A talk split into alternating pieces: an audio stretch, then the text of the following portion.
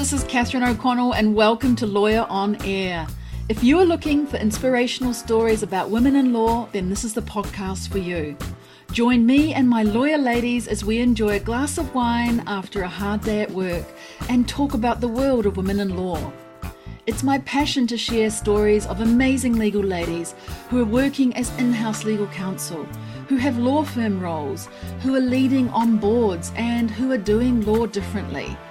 From time to time, I will also invite special guests on the show to share their insights on legal recruiting and tips for getting hired as a successful lawyer in Japan. I hope you will enjoy getting to know these amazing women who I am so proud to share a profession with. I'm glad you're here and I hope you enjoy the show. Hi, everyone. Welcome to another episode of the Lawyer on Air podcast. In this podcast episode, I will share with you another diverse story of a woman lawyer working in Japan. I'm Catherine, the host of the show, and I'm a lawyer based in Tokyo for 20 years. I love helping unlock the wisdom of the stories that women lawyers never tell. What I've learned in my career in law so far is when you meet good people, be it your client or your boss, hold on to them and build a solid network with them. Those are the words of Yui Ota-Barclay, who is my guest today on the Lawyer on Air podcast. Yui is an associate at Norton Rose Fulbright based in Tokyo. She's a transactions lawyer, admitted in New York, and she speaks with a little bit of a British accent. She specializes in asset finance with a focus on the shipping and energy sectors. Yui will be telling us about how she was raised in Yokohama, spent one year in Colorado, US, and graduated then from Keio University and took a Master's of Law at Georgetown University in Washington, D.C. You can check out Yui's full bio in the show notes. On this episode, Yui shares with us how she viewed being different and a minority in the US as a positive thing, because that meant that others asked her curious questions instead of her having to go and find the courage and be the one to take the first step. She also shares how showing your vulnerabilities is truly important for all people to enable us to flourish. If we only see the successful people on Instagram or in law journal articles, we can't relate to them if we ourselves have stumbled or failed. Yui challenges more lawyers to show their vulnerable side, to empower others, but also make yourself relatable and to stand in failure as your power and strength. You'll also hear how Yui is making the change to a diverse and inclusive future in the area where she lives. And every time she gives out her business card to someone who doesn't want to give their business card to her. This is a very interesting story, and thank you, Yui, for sharing it. She also shares her hot tips on food, travel, and a book and a podcast that she loves, as well as other fun facts. Well, here goes, and let's get into it. Hello, Yui, and welcome to the show. Hi, Catherine. Thank you very much for having me today. It's a great pleasure. Oh, I'm so glad you're here. And, you know, we're at the uh, wine bar, a place where we might choose to go. So if we were meeting up today in person for uh, drinks, where would we be? Do you have a, a favorite wine bar or restaurant or cafe that you like to go to, Yui? And what would be your choice of beverage off the menu today?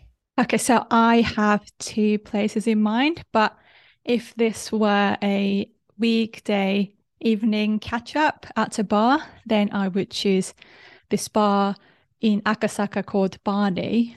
And I choose this place because one, I can't drink alcohol and I also am allergic to tobacco like smoking. So this Barney is um, no smoking place, and then the bartender and owner Hashi-san, he makes the best mocktails I would say in, in entire Japan. So whether you love alcohol or you can't drink, either way, you will have the best time. Oh, that sounds really nice. I, I find it very hard to find a place that doesn't just try to ply you with alcohol. Exactly. And of course, I love a wine. I love a glass of wine, but also it's really nice to go to a place that has mocktails. Yeah.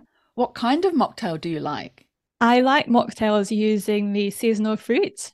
So I do not go to Barney, you know, thinking about anything particular. I just show up and then ask the bartender to just, you know, can you make me something with the seasonal fruit? And just that's it. And then just see what he offers. Ooh, I love that. Is yuzu what what season is yuzu? Because that's one of my favorites. I think yuzu, I mean, correct me if I'm wrong. I thought yuzu was often used towards like the winter. Yeah, autumn, winter, isn't it? I think. Yeah, that's yeah. what I thought. So roundabout now, I see there's, you know, we're coming into cherry blossom season time, and I have seen quite a few sakura cherry blossom cocktails and mocktails around. Is that something that perhaps Hashi-san would deliver up for you now? Then. Probably. Um, yeah, personally, I have mm. not had that before, but yeah, why not just um, ask for it and then Hashi-san would just um, make the magic happen exactly. to any request. Exactly. Oh, that sounds fun. Try that. I, would love to hear back from you what happened with Hashi-san and the seasonal drink that he might be serving up for you now. That's so cool. Well, Yui, let's go back a little bit further into your earlier days when you were a child or perhaps a young adult. What kinds of careers were you thinking of or dreaming up at that time? I was thinking of being a teacher. I was thinking of being an air hostess. I oh, was right. thinking I was thinking of working in a bookshop. I loved the smell of ink and paper. Those were my fantasies.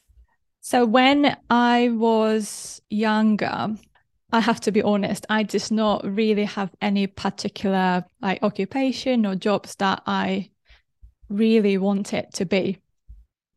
I think it's partially because I was in this really strict um, school environment where I was always focusing on studies and exams that were just coming up one after the other.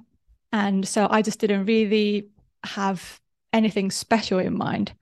But what I had instead in my mind is that I wanted to do something really professional so that I can be of service to somebody in the world.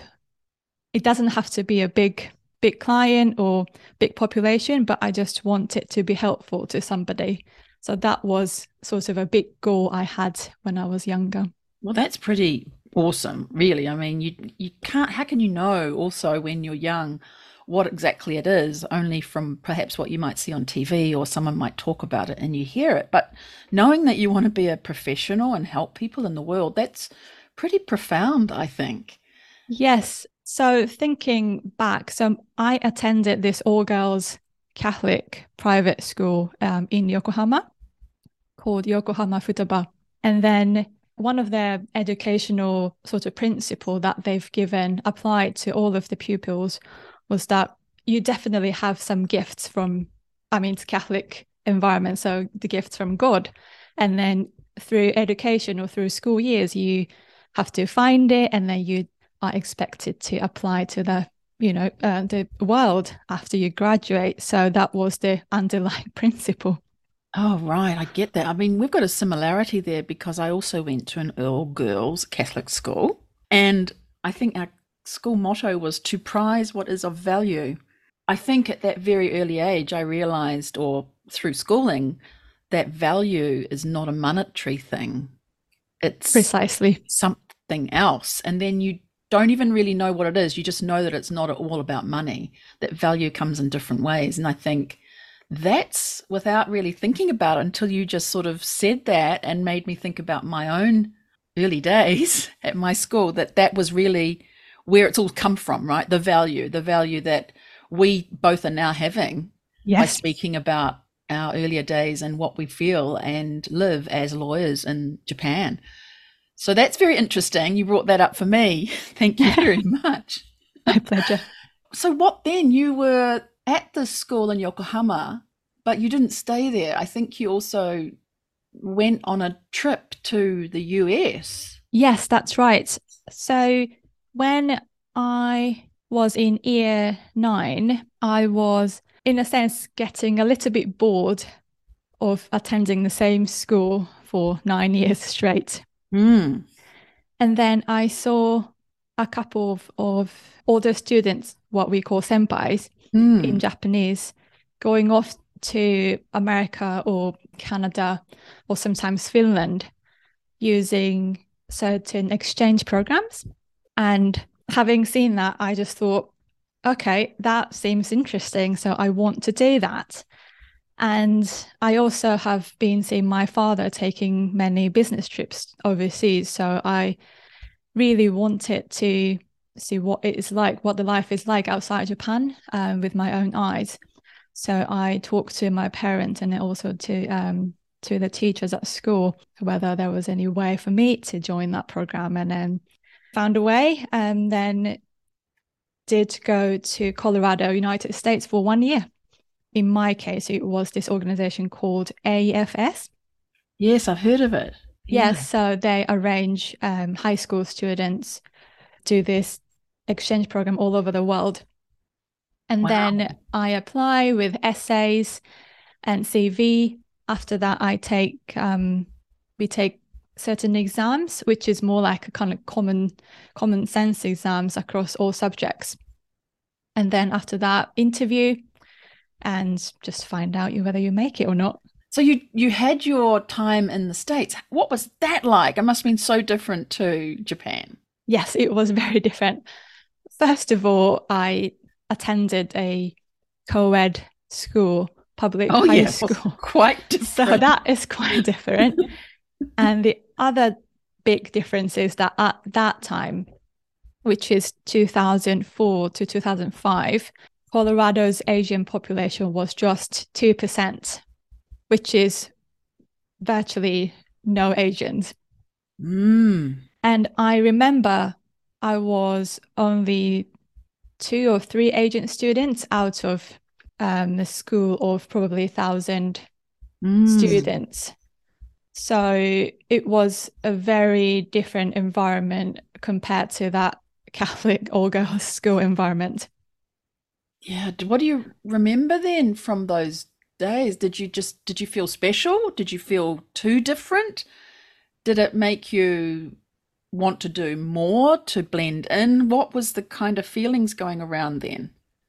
So, because there was virtually no Asian population, I did not stand out in a strange way. They just thought that I was just somebody who just moved to Colorado like a month ago.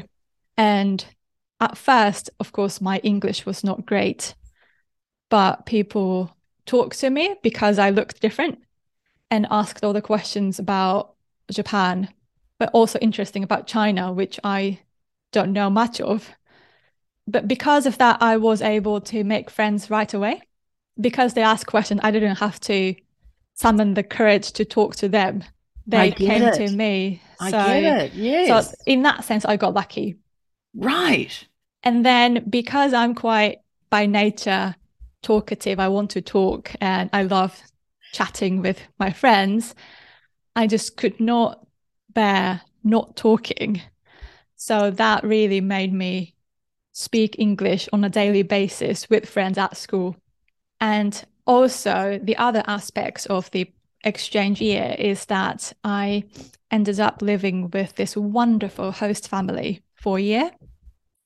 And they helped me demystify the American school system, the or the high school daily lives, and then they talked to me every day. They treated me as if I was one of the family members. So I had great help from both the school friends and also the host family. Fantastic. I mean, I love how you said it was really lucky to be different. I don't think I've heard anyone say that before, especially on the podcast here.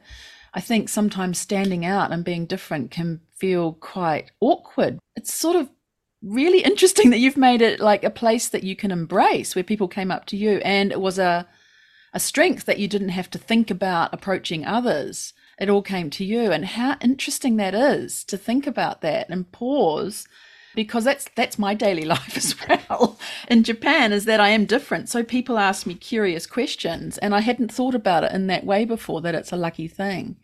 Thank you for that. That's really inspiring and very interesting.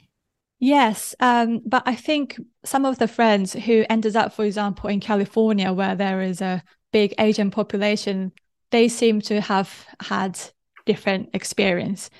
So I may have felt lucky because I was one of the only Asians in the school, but whereas for them, they are part of the big minority groups. So I think that had really um, different impacts on our on our experience as exchange student. Mm, I get that too. And, you know, you talked about your initial thoughts of being a professional, wanting to be a professional who was in service of someone in the world. Did you find that strengthened while you were in the States? Did it make it something that you really knew that you wanted to do? I'm just wondering here where the law part starts to come into your life, because I know you do return to Japan and do law, right? So, Where's that coming up? What's that bit of that story for you?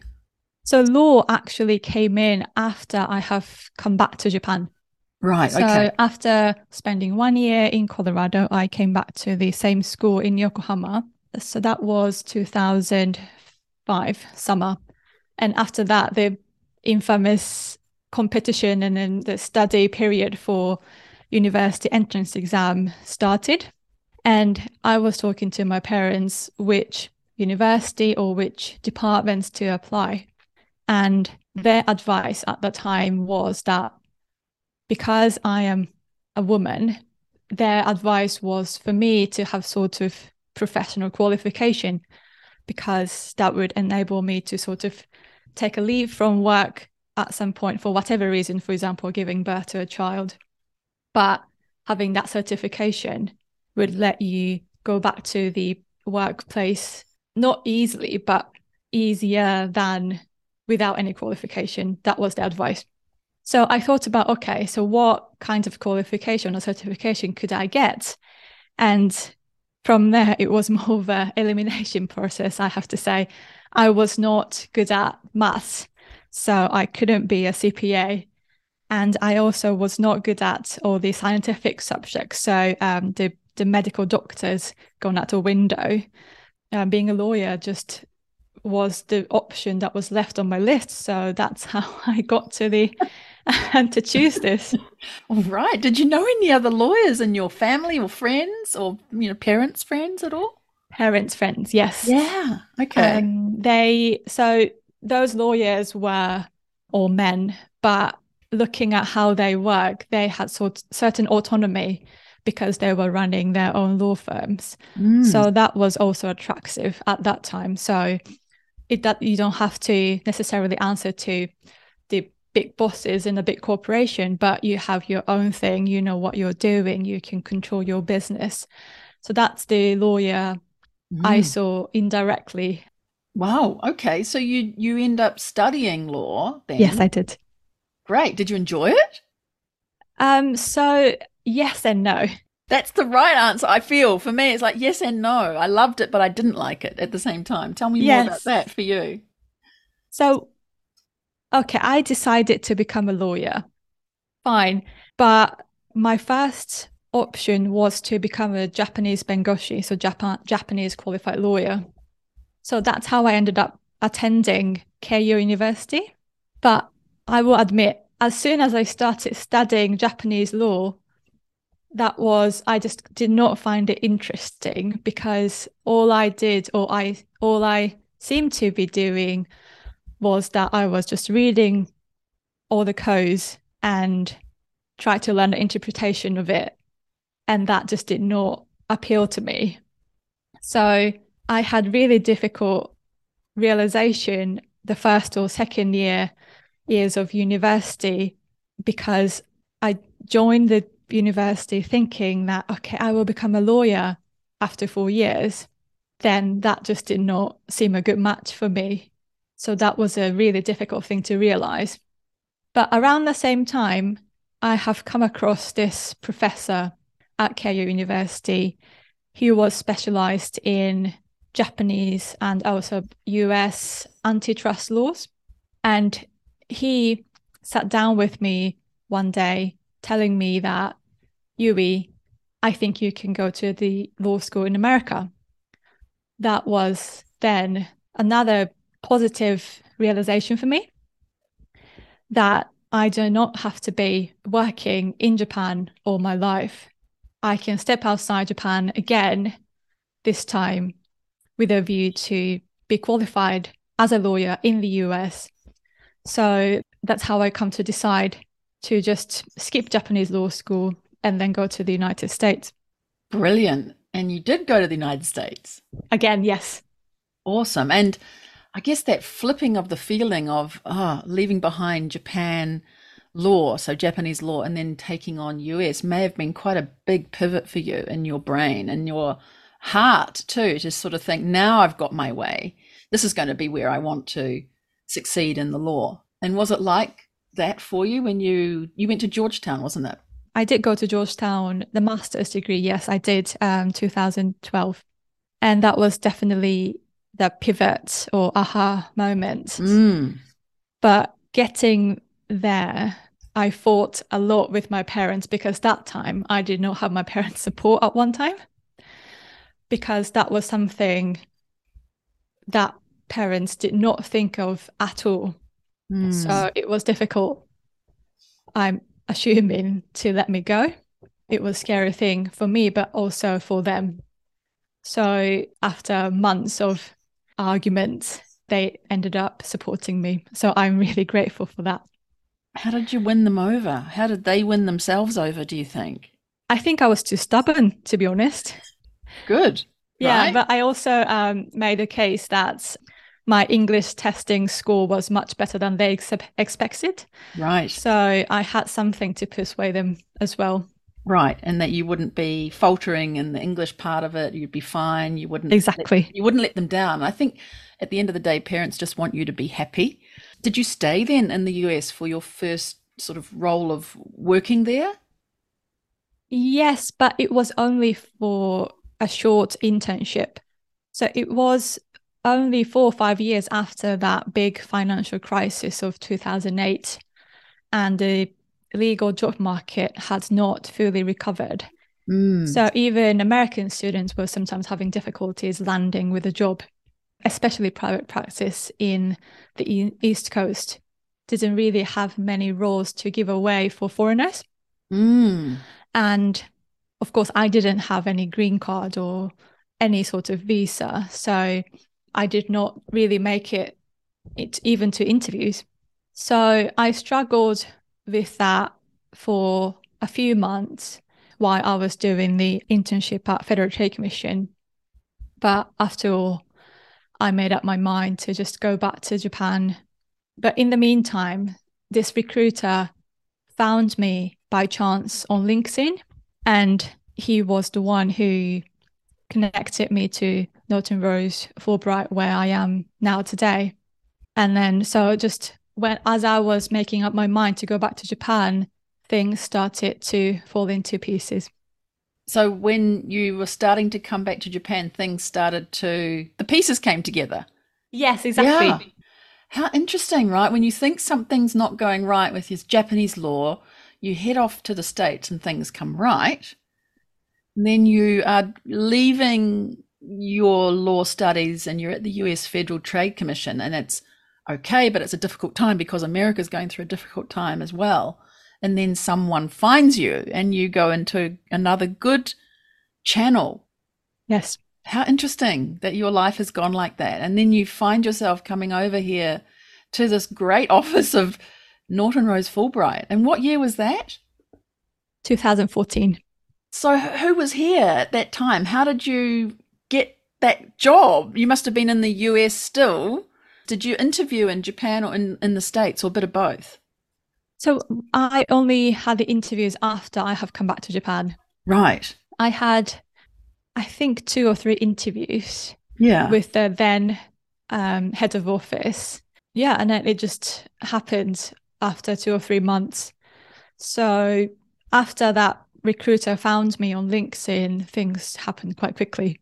How amazing, right? Because uh, some people say recruiters are all over LinkedIn and you know don't don't go there, but look at that. Look what happened to you, and that it was really really great that someone found you and chose you. Why did they introduce you to that office? What was it about you? Do you think that was attractive for the firm here? One thing I can immediately think of is, of course, my language skills. So I speak um, Japanese, which is my native tongue, and I speak English um, at the professional level. So that was obviously an appeal to them. And then the secondly, the year I joined Norton Rose was 2014, but the year before that, Norton Rose had merged with an American firm called Fulbright and Jaworski. So they were open to adding US qualified lawyer. So I just happened to appear on their doorstep at the right time. Timing is everything. Yes, Wow. Yes. So again, I got lucky. There you go. Uh, but from those early days, what's been your journey from then till now? So the first time I joined in 2014, it was difficult because unlike English solicitors, the US law lawyers, US qualified lawyers do not have the formal training years. So I, I joined Norton Rose without any proper training. So I was a proper um, baby lawyer, did not have any clue what was going on at first. So that was a that was a real challenge. And also I have to say I so as a result I joined Norton Rose at first as a paralegal. And then so that I could start building up my skills. And then at first I was doing corporate M&A work and also antitrust work for the first a year or so. And then there was some team reorgan- uh, reorganization. And then I ended up moving to the um, banking and finance team in 2016, where I'm um, still today. So I have had quite a not straight um, straight line career progression. I experienced various different things um, before landing this banking and finance practice where I'm focusing today. And, you know, most people would think, Yui went to the States. Why has she not got an American accent? But here you are with this British accent I can hear. So you spent some time in the UK, in Europe, correct? Uh, yes and no. So bef- Yes and no. well, right now the answer is yes, but when I got the British accent, I has never lived in the UK. oh, I see. Interesting. Yes. So when I moved to the banking and finance practice team at Norton Rose Tokyo, they assigned me to sit with this partner who with whom I still work. And he's this British gentleman. And he just decided decided to train me so that I speak British English. See. And now I just it's come out. I just went along. Sure. Why not? and because English is, after all, my second language, it's easier to adjust or like it. adapt. So that's how I ended up getting uh, speaking like this and just end up confusing people everywhere I go. You do. but in a nice way. I love it. All right. But you did actually go then to London and they would have thought, well, here she is already well Yes. versed in the English that we like to speak in England, right? Yeah. So yeah, I got asked whether I grew up in Berkshire a couple Oh, of times. Goodness me. Sometimes I just went along for a while as a joke, but um, Well, I'm glad you said Berkshire because I remember the first time I said that in England and I said it the other way. Oh right, yeah. It's it because it spells Berkshire. Shire. Yeah, Right? yeah. Yes. So it's Berkshire. um, yeah. I, I I can remember the day I said that and what the reaction was, but there we go. so you were there, and then you how long did you spend in the in was it London office? yes, Yeah. I did go to London office in 2019, Oh, okay. but I mean nobody knew that coronavirus Mm. was happening a Mm. couple of months down the line. So only three or four months after I relocated to London, COVID pandemic happened, and then I was locked into my own flat without many friends. So it was a really difficult time for me. Mm. And as I mean, everybody in the world had difficult time, but as well as that, I also had quite lonely time. Mm. And I relocated originally to London with a view to um, settle there for a long time. But at that time, we like nobody knew what was going to happen. So I took a somewhat painful decision to come back to Japan to sort of regain some normal normal life. And then so that's um, why I came back to Japan in 2021 summer.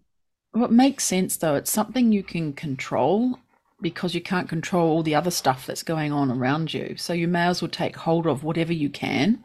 Correct. To, yes. Yeah, to bring some control into your life. So to me, it sounds absolutely normal and reasonable that you would want to come back to your home roots here. Right. Um, right. And be with family, at least to have that comfort in your what was happening around everybody was just so bizarre and nobody knew what was going on, as you just well put it. Yeah. Yeah. So you came back here, and now you're you're working in the office, uh, and I guess also doing remote work. But what do you love about the work that you're doing now? Is it fulfilling that original idea, you know, of being professional and being of service to people? That's a good that's a good point, Catherine. Um, I think the answer is yes.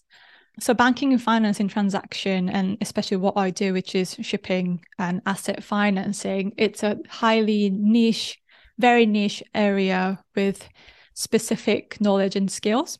So not many people have that. So when they, the clients come to us and ask for help, I'm glad to say that we have the skill set to help them to achieve what they want to do in terms of business.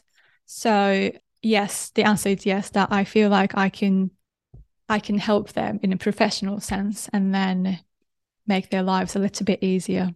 Mm, great. Well, finish the sentence for me, Yui, then. The most important thing I have learned in my career so far in law is. So, one thing I have learned from my career in law so far is that when you meet a good person, whether that is a client or boss or colleague of yours, hold on to them and build your solid personal network with them. Ooh, tell me more about that. Yeah, so just to explain that a little bit further, as Catherine was you were saying at the beginning of this recording, something success is not necessarily monetary. So it's not how big of a transaction you did. But for me, it's the support network and support network that I have, and also um, working with good people for good cause. And because we meet so many people daily, all the year round, you sometimes forget that you met this person or you sometimes don't remember these people. But when you meet a good person, you distinctly remember that. And when you notice that somebody is a good person, genuinely good person, you should not let that go because you never know how I can work with them in the future. I can be of help to them in the future. But in the meantime, they might be able to help you. So it's not like give and take situation, but it just build a organic, holistic network just because it's a nice thing to do. So that was my thinking process when I said that uh, at first. Yeah, I actually got a little tear in my eye when you said that you've really summed up what I think life is about um, and the people that we meet. And, you know, saying that it's it's not about that big transaction that we can sometimes get accolades for. It's how we interact with people, how we look after them, how they look after us. And I think you've really summed that up so beautifully. Thank you for that. And the other thing I will just say it, but you also, it's a very fundamental thing, but you also have to pay attention to your health, both mental and physical health. And because we tend to have quite um busy life filled with professional and personal obligations, your health becomes kind of lower on the priority list. But I don't think that should be the case. So, yeah, paying attention to your health is a key important thing, I think, everybody should be aware of that. Absolutely. Absolutely. And also, we can't always do that by ourselves, right? We sometimes need help with the physical side of things. If we injure ourselves, somebody usually helps us. But in the mental side of thing, in our well well being, we also often can't do it all ourselves and need to have others help us in that way as well. Absolutely. Mm. Okay. Well, I asked you today to bring an article with you that you wrote for Norton Rose Fulbright's online news channel. I think it was called Re. Yes. Would you like to read that? Yes, sure. Um, I would love to share that. What's the title of the article? So the title of the article is I am somebody's wife. Okay. On 19th of July 2021, the day referred to in the UK as England's Freedom Day, I arrived at a hot and humid Haneda airport in Tokyo after living in London for 22 months. The COVID 19 pandemic, with all of its restrictions, as well as other personal reasons, had brought forward my decision to relocate to Japan. As soon as I returned, I started looking for a new home in Yokohama. This is my hometown, and I am familiar with the area, and so I expected a smooth transition. After going through a number of difficulties associated with the pandemic for nearly two years, I did not wish to create more hassle for myself if it could be dispensed with. There was one difference about myself as compared to the time before. I am now married. Married to a Briton who has moved to Japan with me to a country he had never been to previously. I arranged numerous flat viewings in Yokohama, and all the letting agents asked me, at one point or another, to refer all future correspondence to my husband. Just to name one of the reasons they gave, I was told that the various documents and contracts needed to be reviewed and signed. How did this make me feel? I felt like I was an insufficient constituent and a lower class citizen of the society that I thought was home to me. I felt ignored. I thought I had come back to where I'm from. I thought I knew my way around here. I thought I would be accepted for who I am without reference to my marital status. Now that I am somebody's wife, I can see that my home's community now treats me differently.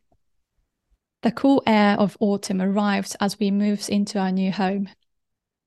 Two months had passed since my arrival at Haneda Airport. I stood on the balcony grateful for the autumn breeze, and looked at the gantry cranes operating some distance away. And I tried to process the traveling journey, logistically and emotionally.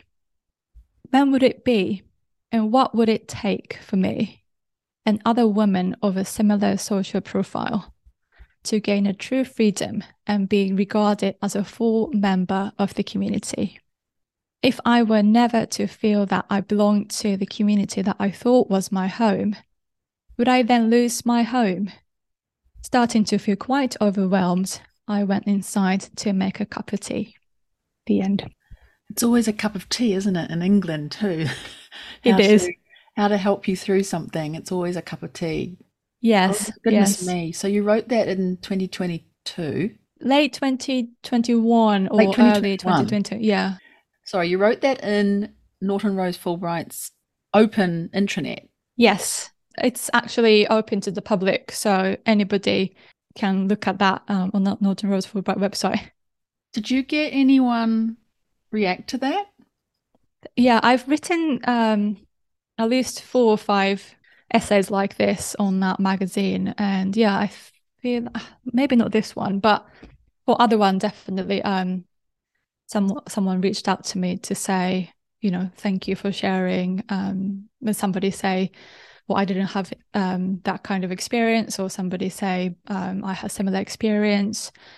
So we don't tend to share this kind of vulnerable moments, especially in this kind of powerhouse private practice world. But when I share, people react. So I'm sure that people are having similar feelings or moments with vulnerability. So I'm glad that I share that so that I was able to reach out to at least some of them. Yeah. So what does that article mean to you now? Have things changed since then? Have you found that you're still working on that? I don't think this will change. This mm. issue will change in terms of Japanese society anytime soon. I still have similar experience when my husband and I show up to even like a chat or then people just talk to him first and i'm just um just an additional just tagged along to the meeting they give him the business card, but not to me. So I always have this really sad feeling every time we meet somebody new. It's very hard to challenge it in the moment, isn't it? You know, hey, I'm here. I'm a I'm a lawyer. I, I earn my money. I pay the bills. Uh, I'm a person too. How do Yeah. you? What do you do with that if you can't do it in the moment? Is there some way you can work on that So when by bit? Yeah. when they don't, for example, offer me the, the business card or handshake, I just stay persistent on the spot and then like I just give my business card so that they have to give me the, their business card. Yeah. So in that moment, just at least one person may have um different view or different thought process after that. So I'm trying to make a change on the spot to the extent I can. Right. Is there any other way that you're doing that too? I think giving your business card in that moment is is absolutely the right thing, and it must make them think, "Oh, okay, right, I see," and not assume perhaps some people will react to that and change their behavior after that. We we would certainly hope so. How else are you doing that? Because I know one thing I wanted to talk to you about was this pamphlet you got in the in the mail as well. And I think that ties into you declaring and trying to change things. Yes, so I am a member of the Kanagawa Prefecture's Gender Equality Committee since last year. And they lay out Kanagawa Prefecture's gender equality targets and also planning every five years. And then last year was the year to come up with the, the, the next five year plan starting this year. So discussing those gender equality targets and what kind of society we want to make within the Kanagawa prefecture. That's our role. And then we recommendation we make recommendations to the Kanagawa prefectural parliament to help them understand what the issues are within the constituents and what changes um, we want to see in terms of policy, in terms of um, new mandates, um, just to name a few. What have you been able to add into those policies to try and move that needle forward on the things that you spoke about in your essay? So when I interviewed to be on this committee, I told them that this gender equality committee should not just be focusing on the issues of men versus women.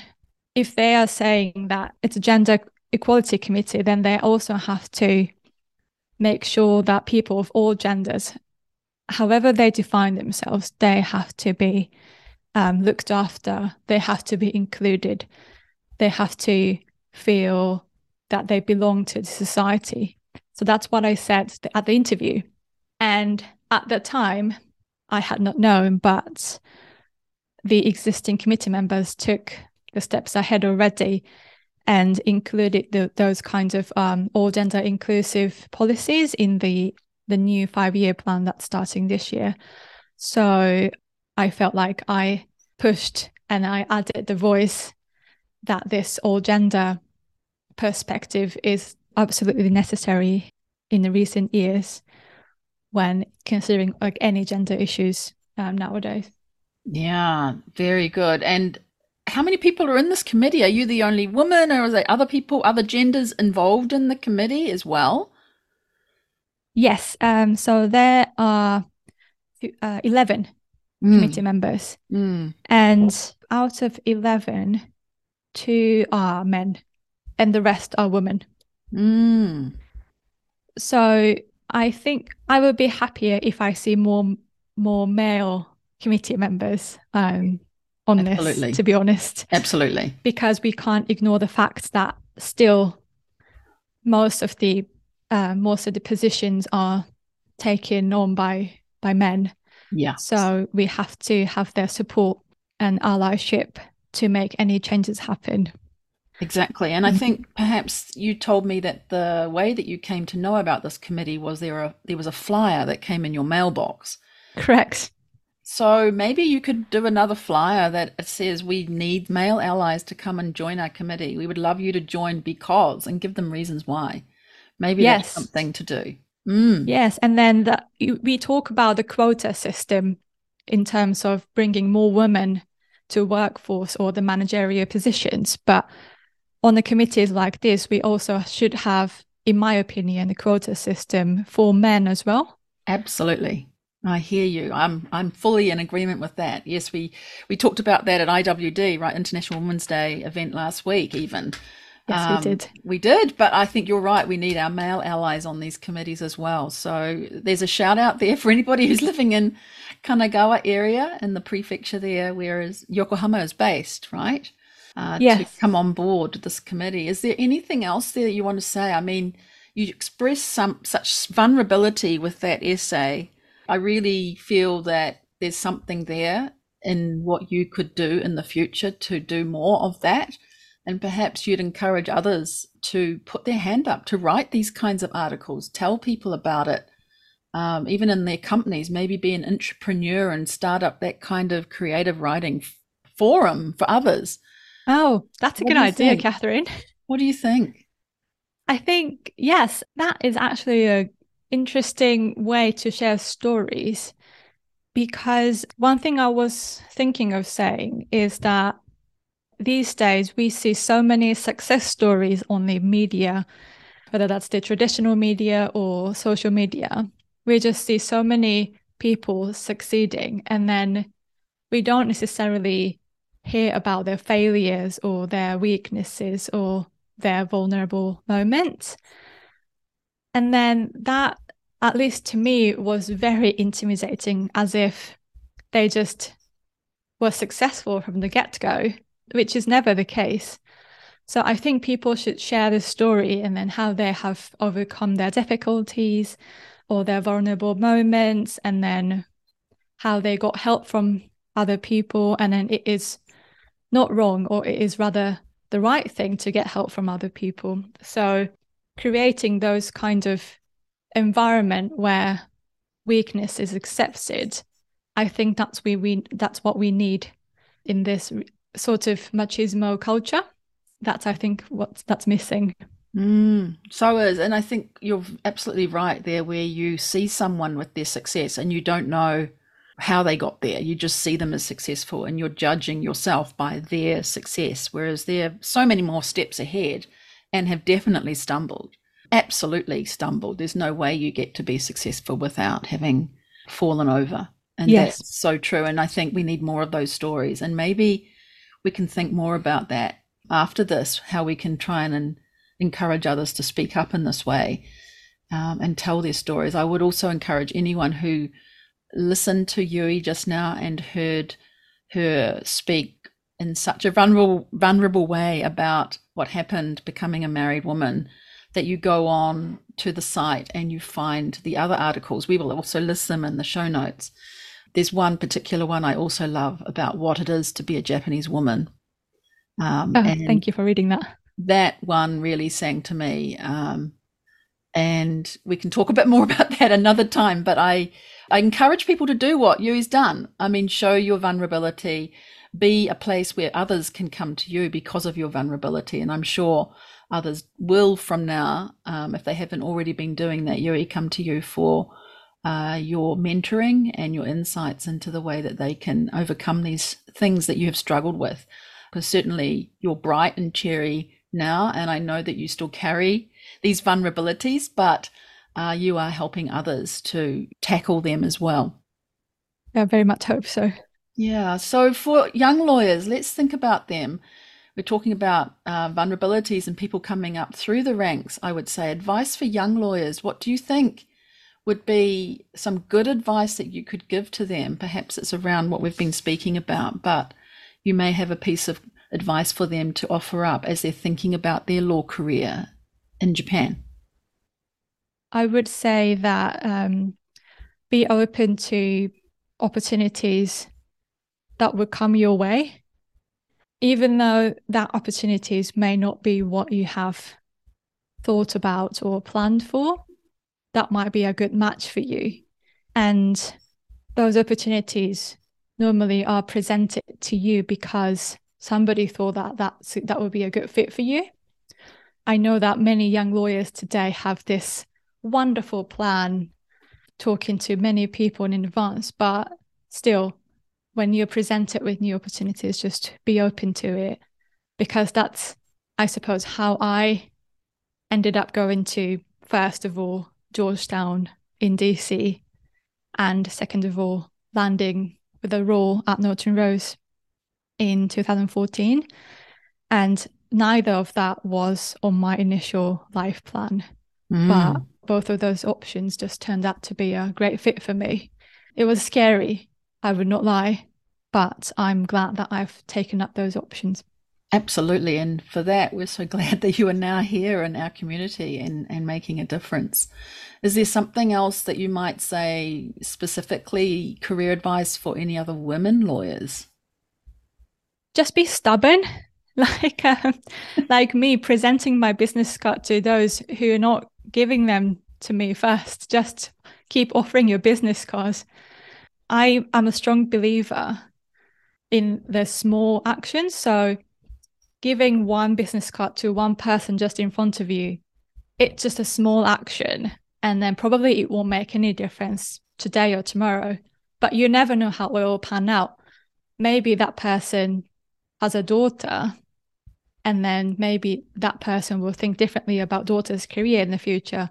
So uh, some people, I think, call it a butterfly effect, but just be persistent, keep keep making small changes, whether or not that would result in anything big anytime soon. That I think I would I would be happy if anybody joins me in that. Yay! Yes, indeed. And the other day when we were at that event together, there were three people who did not have a business card, Yui.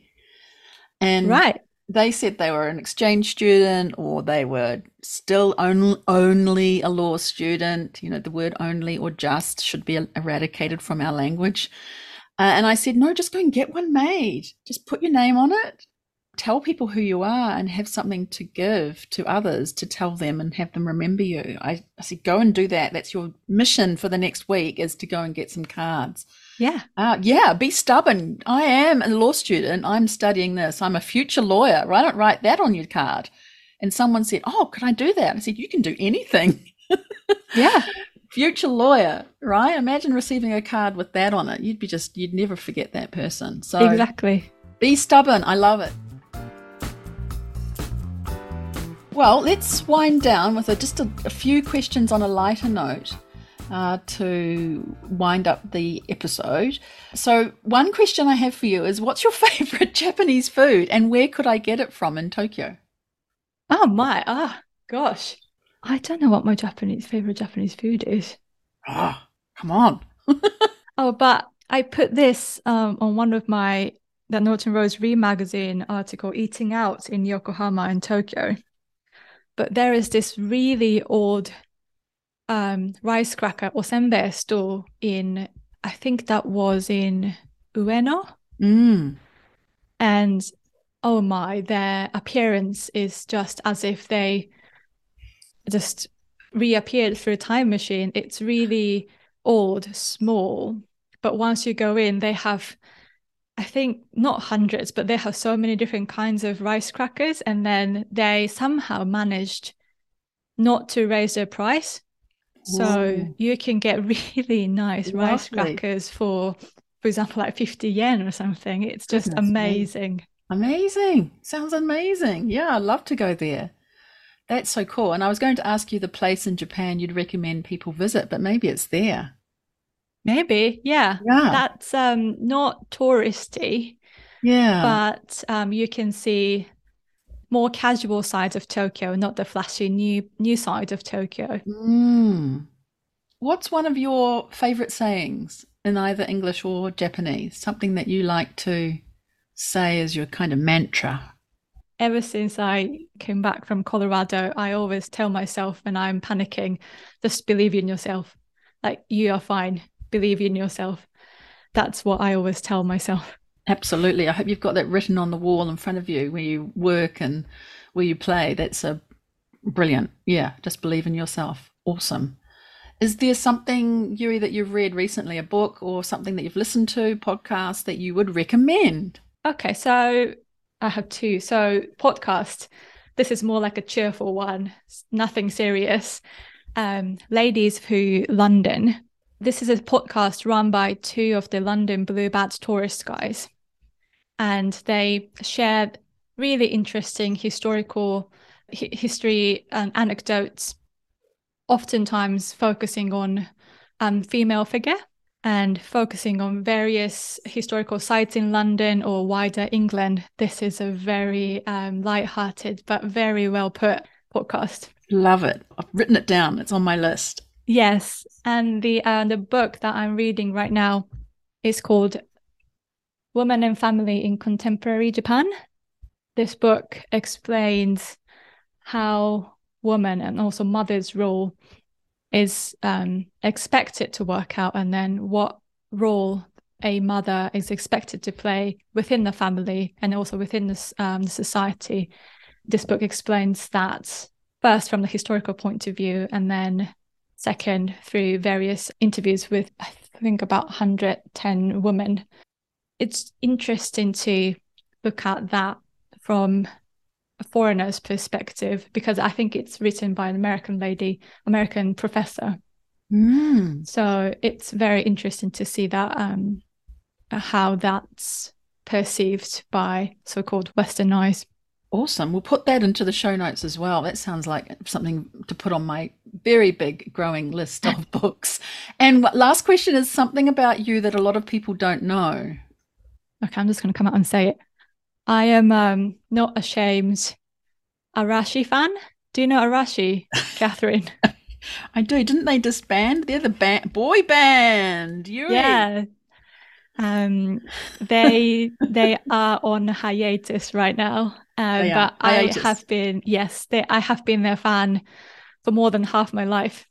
I mean, yes, this is this is what another different aspect of me, people. So, And I know you like running marathons too, which is just astounding. So, right? oh yeah, I don't do marathons, but yeah, I Oh, I run I, I run as long as uh, half marathons. Oh, it's half marathons. Okay, Yes, so yeah. two of those together is a marathon, though. Yes, yes. But I last year, uh, in the year 2022, I ran a total of 1,015 kilometers um, across the year, and then which is worth 24 marathons. Wah! Yeah. Have you ever run to an Arashi concert? No, Maybe that's a thing to do in the future. maybe. Oh, that's so awesome. Well, Yui, we've come to the end of our chat today. I've really enjoyed having you on the Lawyer on Air podcast. Thank you so much. And it's been just amazing to connect with you in this way. Thank you. Thank you very much for having me. It was a um, great pleasure to explore our lives again. Yes. And so, for listeners who are interested in connecting with you and learning more, can they reach out to you? Where would it be the best place to do that? Oh yes, of course. Um, please do get in touch with me via LinkedIn. Lovely. We'll put that in the show notes as well. So, for everyone listening, if you've enjoyed this episode and it's inspired you in some way, please do subscribe and also share it with someone you think would be inspired to hear the stories that Yui told us today.